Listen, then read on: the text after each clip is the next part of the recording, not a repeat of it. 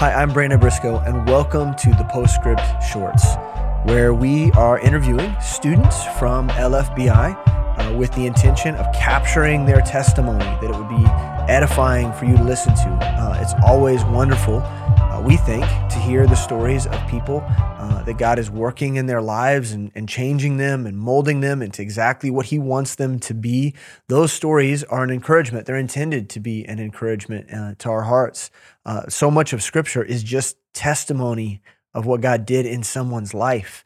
And when we read those stories, it's always amazing and it builds our own faith. Well, the same thing can be true uh, in our testimonies as Christians in the church. And to hear those testimonies uh, should be powerful for us and provoke us to greater faith.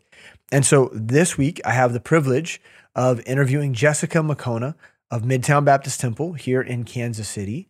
And she is going to share with you uh, a little bit about her life and what God's doing and how God's used LFBI to strengthen her for the work that is ahead of her. I can't, I can't wait for you to hear about this. She's over here dancing in the corner. Uh, are you excited about this? Yeah. Being on the postscript? Totally. You're good. You seem so much more comfortable than the last two guys I interviewed. Well, praise the Lord. Are you on camera a lot or something? no, No? but I mean, when you're in front of people all day, every day, That's true. Jessica's a school teacher. yeah, So she she's used to having to entertain people. yeah. Yeah. How old are the kids that you teach? Seven and eight, Seven and eight. first grade. So monsters. Yes. You teach monsters. little cute monsters. and so how- you how long have you been teaching? um, this is my eleventh year. Wow. Mhm. You're a vet. I'm a vet, You've a you've teen. I don't know if I'm a vet yet. I don't know. 10 I- years of teaching in in our contemporary world makes you a vet. Okay. So many teachers don't make it that long. Yeah, that is true. How many teachers have you known that have bailed on the profession like quite, me? Quite a number. well, you made it to ten though. I did. I made it to 10. Yeah, yeah. Yeah, 10 you years. Can, you You're can retire me. after ten. That makes it okay. Yeah, yeah. Before that, you're a sellout. Yeah. You didn't really like the kids. No, that's right. um, okay, I, I'm excited about your story.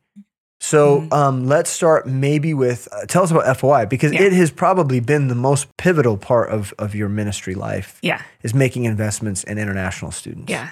Okay, so tell us about that. Yeah. So I, um, when I came back to Kansas City in 2016, I didn't know what to do. So I followed my disciplers because they you came back in, to Kansas City, briefly tell us where you were coming from. Um, I used to live overseas in Shanghai, And you were teaching there. and I was teaching there. Yeah. Yeah. Yeah. And so then you came back to Yeah. Kansas City. Yeah. So when I um, started coming to Midtown full time, Mm. um, I didn't know exactly where to go. Um, and so I just followed my disciplers and did what they did. Yeah. And they were in And who, FOI. who is that? Uh, Jeanette and Linda Bishage. Yeah. Yeah. Yeah. So they were in FOI doing Yeah. international stuff. Yes. And so you just jumped in with with them. Yep. Okay, so we want to get, come back to all of this. Let's go. Let's go back in time. Tell us about your childhood. hmm Tell us about your family, because your story is unique in Mm, that mhm. and that your family came to the states. Tell us that story. Yeah. Um, so my um, parents are Kenyan. hmm And um, my dad, he came here um, when he was 17 ish to attend university in West Virginia. hmm Um, and so that was his first taste of American life. And um, my dad and my mom met back in Kenya. My mom was um, studying in um, England, and they met in Kenya, and then they eloped and got married in Mm. Las Vegas. Whoa, that's very American. I was born. so you were were you born in the states? Yes. Okay. Yeah. So they eloped, went to Las Vegas, Mhm. made you, hmm and then um, do you have any other siblings? Yes. So uh, I have four older four older sisters um, from my dad's side. Um, one passed away, and then Mm. two younger brothers after me. Okay. Yeah. Wow. Yeah. And they raised you here in the states. Yeah, Where did you grow up? I grew up in Kansas City, Which part? Kansas. Oh, okay. Clarify. Which Kansas. which part of Kansas City? Wyandotte County. Ah, the Yeah. dot. Yeah. So I'm a dotty. The dot. Now, uh, we recently interviewed uh, Larry Nguyen, who grew Mhm. up in the Northeast. Mhm. It's a very eclectic part of our city in Yes. terms of, of cultures. And Wyandotte is a little bit that way. It's Yeah. lots of Hispanics, lots of Hispanics, Mhm. And other migrant people. hmm Uh, so Eastern European. Eastern yeah, European is big Polish. there. Yeah. Is originally, I believe, French settlers, if I remember correctly. I I wouldn't be able probably. yeah. But it's always been historically lots of uh, diversity there. Yeah. Um, so what was that like? Italians. I Yeah. forgot. Yeah, huge Italian population. I grew up in a Catholic church, Okay. and so I went to Catholic school. Your parents were Catholic? Yes. Okay. Yeah, my dad was, and then my mom married into it.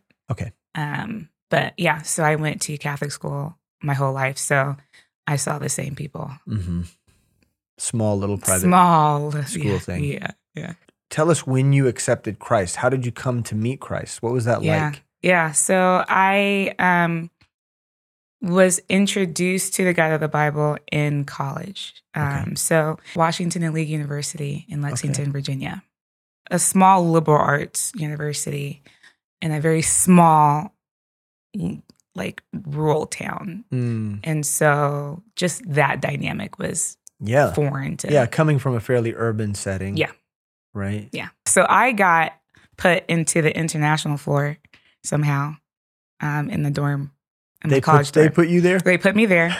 I don't remember telling them They that I was told- from Kenya, but they They read, they saw your last name. they probably yeah yeah, they knew what was up. Yeah. But nonetheless. yeah yeah. So I You're mean that's what American. makes it cool. Yeah, I'm American. There was maybe two other girls on my floor. I can't remember between like the whole floor that Mhm. were from America, but most of them were from overseas. This was God just preparing you though. It was. It was. It was so yeah. Um, so yeah, my roommate, um, her name is Mako Sazana Dube. Well, she's married now. Wow. We called her Cozy. And That's easier to say. I like Yes. that. That's a that's good. nickname. yeah, yeah. But she, yeah, so she was my roommate, um, and came fast friends.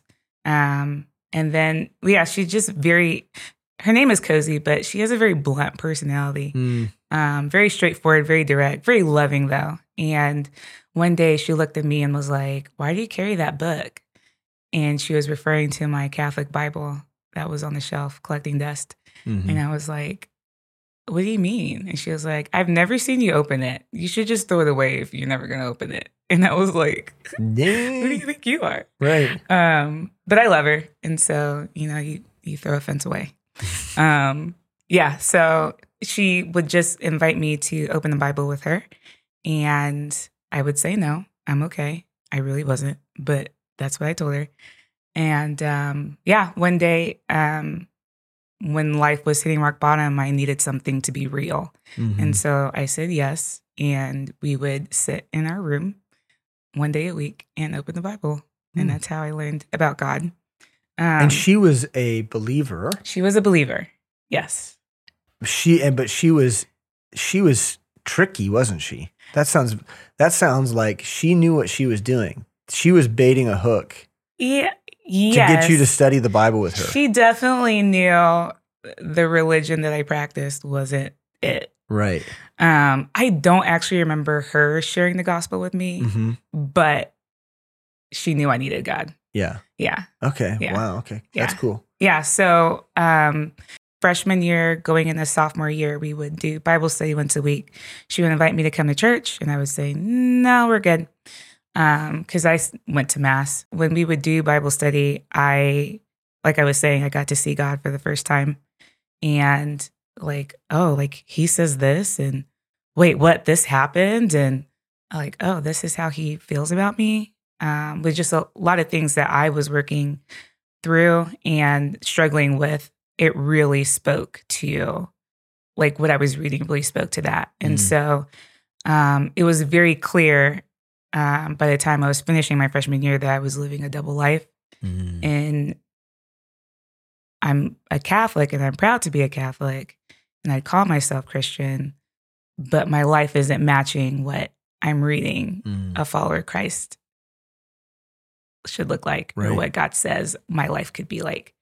And so, yeah, so there was just like this season where I was just walking like "M- my life is crap, but this Bible is awesome. Mm. And um, my sophomore year um, at Easter, I wasn't really paying attention to the pastor, and John three sixteen came to mind. And in that conversation in my mind, I realized that that wasn't a blanket statement. Like um, I grew up hearing that, you know, God created us all and we're all God's children. Mm. And there really isn't any activeness on the part of an individual to be labeled God's children. Mm. And so hearing, you know, for God to love the world, this isn't this like umbrella statement. You liked that part. yeah, like it Yeah. wasn't it wasn't an umbrella statement. Like gets did specific. yeah, he did something for me and I needed like I did that to him and I needed to receive what Yeah. he was giving. Whosoever believeth. yeah. It's a s- specific type of person. It's a specific yes, yeah. You don't get to just stumble into God's love and do nothing about it. yeah. Yeah. Or attach other things to it Mhm. to prove yourself Right. for it. right. Yeah. So when you discovered that, Yeah. that was on Easter Sunday. That was Easter Sunday. I What'd you was looking at it? a stained glass window. It was all in my mind. Like I was like, oh, like that, I need to receive it. And I'm like, okay, I like I want it. I want that. yeah. And that was it. You Like, didn't. I ha- you didn't- didn't get up. There wasn't. no, there wasn't. I don't remember what happened that day. Right. I just remember that conversation. You remember leaving change. You know, C.S. Lewis uh, tells this story about his salvation. I think it's pretty unique. It reminds me of situations like this where it's like he doesn't know exactly what happened. He he got in a, a- on a motorcycle with with his brother, I believe, and they, Mhm. they when they left one location, he was still not sure what he thought. Yeah. But after a you know a long drive on that motorcycle ride, by the time he got to the destination, he got he got off that motorcycle and was like, I don't know what happened, but I believe now. Yep. Like something transformed, Yeah. something changed in him. Yeah. Like I had said before, I had already started um, following um, my roommates to the church that they attended. Mhm. was already starting in ministry. I wasn't saved. I was already like doing ministry. And so after I got saved, it was like, well, I guess I'll keep doing it. do. you just kept going. Like, well, at least now were Holy, reading the Bible. I the guess Holy I'll Spirit's keep, yeah. involved now. Yeah. That's yeah, the good news. yeah. Yeah. That's cool. Yeah. Okay, so how long were you out there, and how did you stumble uh, upon this church when you got? My family um, knew the twins family from when they first. Uh, the twins came. being we referenced them earlier. Yes, Jeanette and Linda the Bishage. Bishages. Mhm. Yeah. So we knew their family when they first came to the US. Mm. Um, a family member um, was here in Kansas City, and my mom was introduced to them. And um, that's how we met. And so we became friends. We did holidays together. I was 11 when they came. Mhm. Um, and so they've seen me grow up. Yeah. And um, by the time I was graduating university in 2016, both of them were at Midtown. Okay. And so I grew up spending the night at their house. I would come back in the summers Mm. and spend time with them. Um, and they would end up talking about the Bible. And Yeah, I there's would no just way be, around it. yeah. Yeah. Like, yeah, we would just do impromptu Bible study, but mainly they were telling me what they were learning. Yeah. in- in Those girls are so zealous. Yeah. For the Lord. It was a lot of fun. They'd be falling asleep on the couch, and I'd be like, "You're not done. Wake up! I want to know what happens next." Yeah, yeah. It was. There That's was a so lot of that. fun. There was a lot of that. So I graduated in ten, and then uh, moved to Shanghai, and I would come back in the summer. So Mhm. 2011. So I got baptized here, and went back to Shanghai. I wanted to do discipleship. I asked the girls if they would disciple me, and we did a year of Skypleship. Oh, okay. Yeah. Back then it was Skype. Yeah, it was Skype. Zoom wasn't a thing. yet. Zoom wasn't a thing. Yeah. Yeah. That's Yeah. cool. Yeah. Did you finish discipleship while you were away? Yeah, yeah. So you were discipled, then you showed up. I was discipled in 2011. I didn't come back to Kansas City till 16. Oh wow. Yeah, so I did D2 online as well. Goodness. Yeah, That's hardcore. Yeah.